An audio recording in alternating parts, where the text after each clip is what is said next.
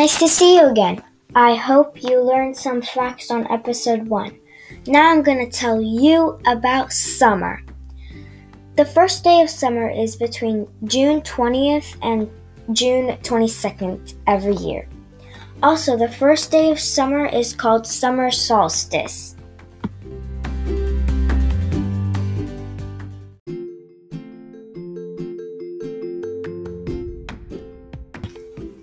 Summer is the hottest of 4 seasons.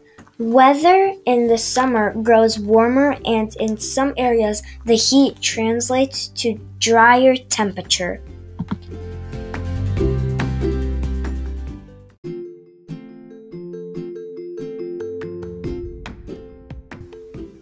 Usually in summer, people wear shorts and a tank top because usually it's hot.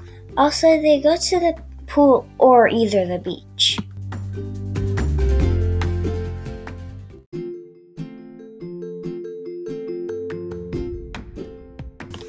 Come back next time and listen to me talk about fall.